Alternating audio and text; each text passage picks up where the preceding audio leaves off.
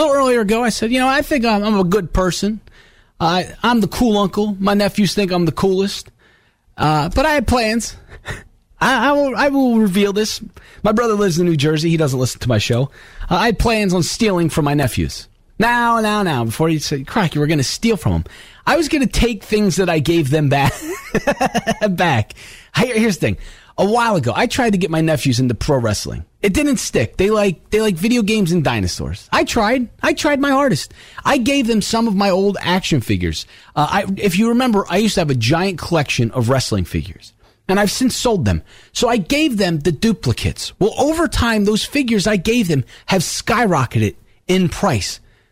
I'm not joking. I gave them a referee figure. At the time, it was probably worth about 10 bucks. This guy's going for over a $100 now. And I gave him a good amount. I gave him like 20 guys. So I'm, I'm looking at it going, these two kids are sitting on a stockpile here. They, they're all good figures. I could probably get about 400, maybe $500 for some of these figures. And I'm sitting there thinking, well, they don't play with them. They're in the bottom of a toy box. I'm going down to their, per- even worse, I'm going to my, my nephew's communion party. So while they're outside playing, I'll just heist some of the wrestling figures back and I'll sell them on eBay.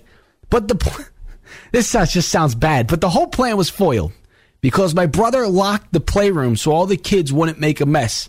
So not only did he effectively stop the kids from making a mess, he also stopped his own brother from stealing from his children.